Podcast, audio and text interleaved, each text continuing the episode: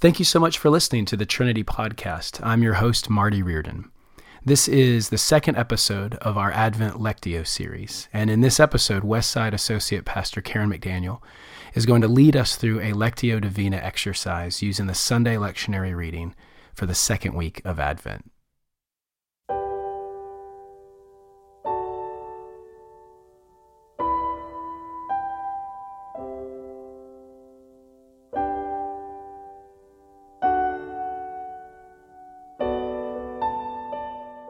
Take a few moments to become still and quiet.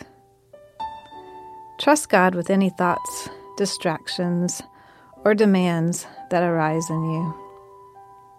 Place them in His hands. You can pick them up again later. I will read the passage four times slowly. You might want to read along with me in your Bible, or you might just want to listen as I read. Between each reading, we will pause. As you sit in the periods of silence with the words you have heard, allow them to do their work in you. With each reading, I will give you a prompt to guide your time of reflection. Advent is a mini Lent. It's a time of preparation, a time to get ready. The challenge in the passage today from Matthew 3, verses 1 through 12, speaks to this. How do we prepare for the Lord's coming? The message from John the Baptist is bold, clear, and unnerving. As you listen, remember God's chosen people were waiting and living in expectation for the coming of the Messiah. John was there to help them get ready he didn't want anyone to miss out on receiving this gift, even if it made them feel uncomfortable. As we read and reflect, instead of shrinking back from any discomfort you might feel, receive it as a life saving gift and see what God might show you. In this first reading, place yourself inside the story. Allow yourself to be part of the scene. Take in the details, the sights, the sounds, the actions, and the words as if you were a bystander experiencing this for the first time. In those days, John the Baptist appeared in the wilderness of Judea, proclaiming, Repent, for the kingdom of heaven has come near. This is the one of whom the prophet Isaiah spoke when he said, the voice of one crying out in the wilderness Prepare the way of the Lord, make straight his paths. Now John wore clothing of camel's hair with a leather belt around his waist, and his food was locusts and wild honey.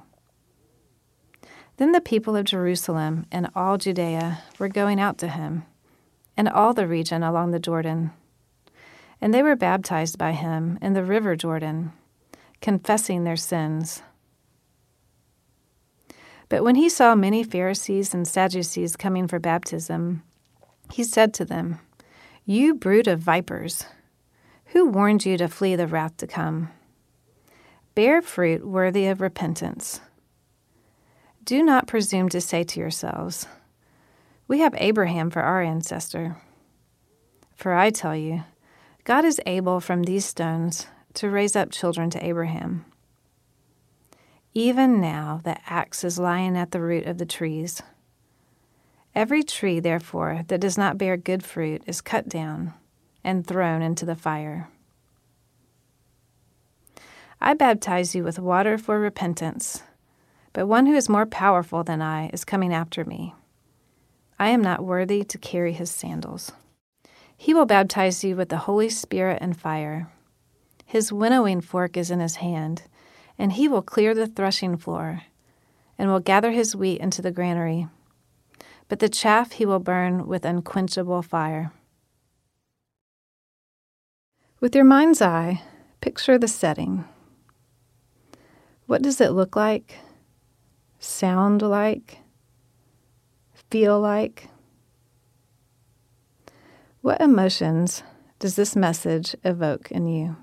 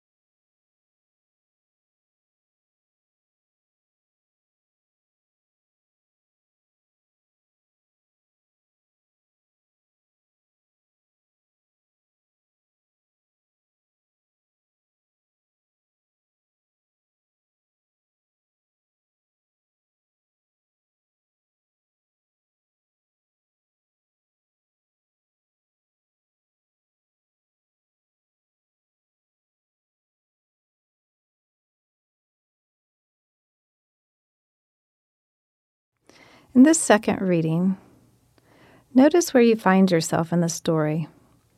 Let the words speak to you. In those days, John the Baptist appeared in the wilderness of Judea, proclaiming, Repent, for the kingdom of heaven has come near. This is the one of whom the prophet Isaiah spoke when he said, The voice of one crying out in the wilderness, Prepare the way of the Lord, make straight his paths. Now John wore clothing of camel's hair with a leather belt around his waist, and his food was locusts and wild honey. Then the people of Jerusalem and all Judea were going out to him, and all the region along the Jordan. And they were baptized by him in the river Jordan, confessing their sins. But when he saw many Pharisees and Sadducees coming for baptism, he said to them, You brood of vipers, who warned you to flee the wrath to come? Bear fruit worthy of repentance. Do not presume to say to yourselves, We have Abraham for our ancestor. For I tell you, God is able from these stones to raise up children to Abraham. Even now the axe is lying at the root of the trees. Every tree, therefore, that does not bear good fruit is cut down and thrown into the fire. I baptize you with water for repentance, but one who is more powerful than I is coming after me. I am not worthy to carry his sandals. He will baptize you with the Holy Spirit and fire. His winnowing fork is in his hand and he will clear the threshing floor, and will gather his wheat into the granary. But the chaff he will burn with unquenchable fire. Spend a few moments reflecting on what you are noticing. Consider the message. Is there something here that inspires or disturbs you? What does it have to say to you and what is happening in your life right now? Notice what thoughts, feelings, and reflections arise in you.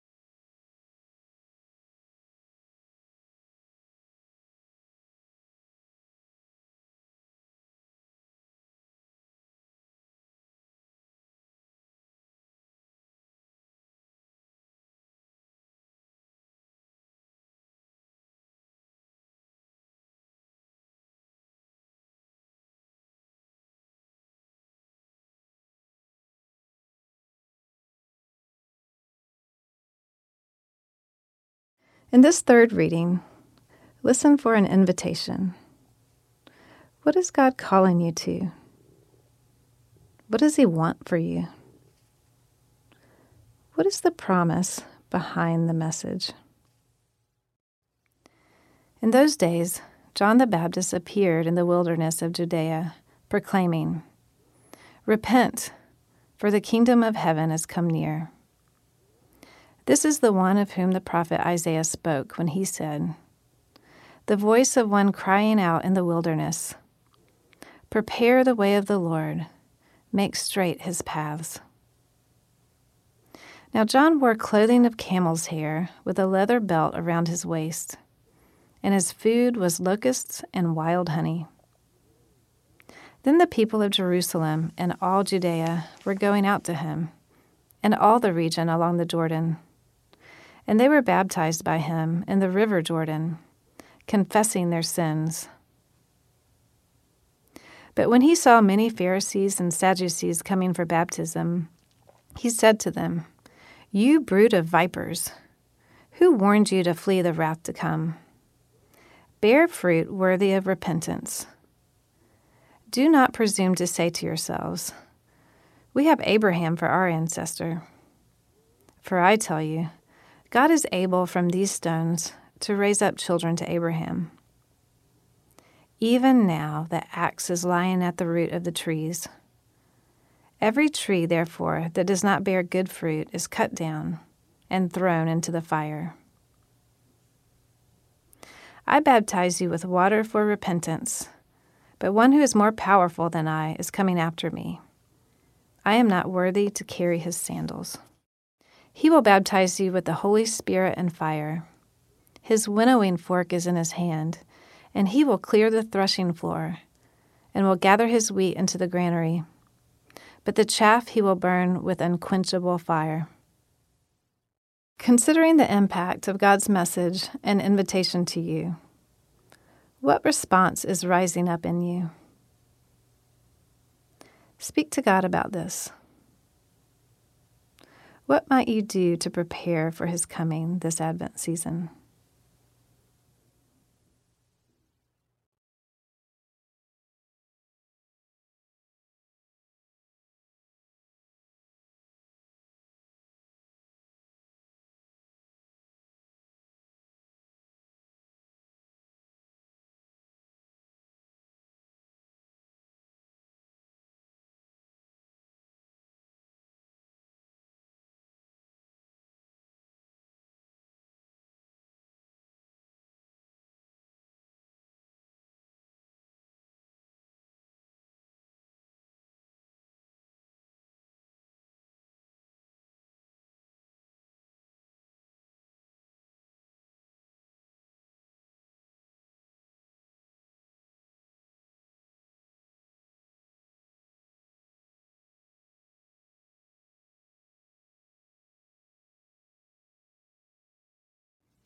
In this final reading, let the words bring you to a place of reverence and stillness.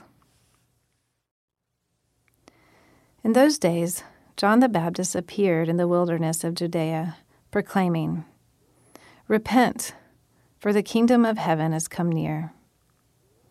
This is the one of whom the prophet Isaiah spoke when he said, The voice of one crying out in the wilderness, Prepare the way of the Lord make straight his paths. Now John wore clothing of camel's hair with a leather belt around his waist, and his food was locusts and wild honey. Then the people of Jerusalem and all Judea were going out to him, and all the region along the Jordan. And they were baptized by him in the river Jordan, confessing their sins. But when he saw many Pharisees and Sadducees coming for baptism, he said to them, You brood of vipers, who warned you to flee the wrath to come? Bear fruit worthy of repentance. Do not presume to say to yourselves, We have Abraham for our ancestor. For I tell you, God is able from these stones to raise up children to Abraham. Even now the axe is lying at the root of the trees. Every tree, therefore, that does not bear good fruit is cut down and thrown into the fire. I baptize you with water for repentance, but one who is more powerful than I is coming after me. I am not worthy to carry his sandals. He will baptize you with the Holy Spirit and fire. His winnowing fork is in his hand and he will clear the threshing floor, and will gather his wheat into the granary. But the chaff he will burn with unquenchable fire.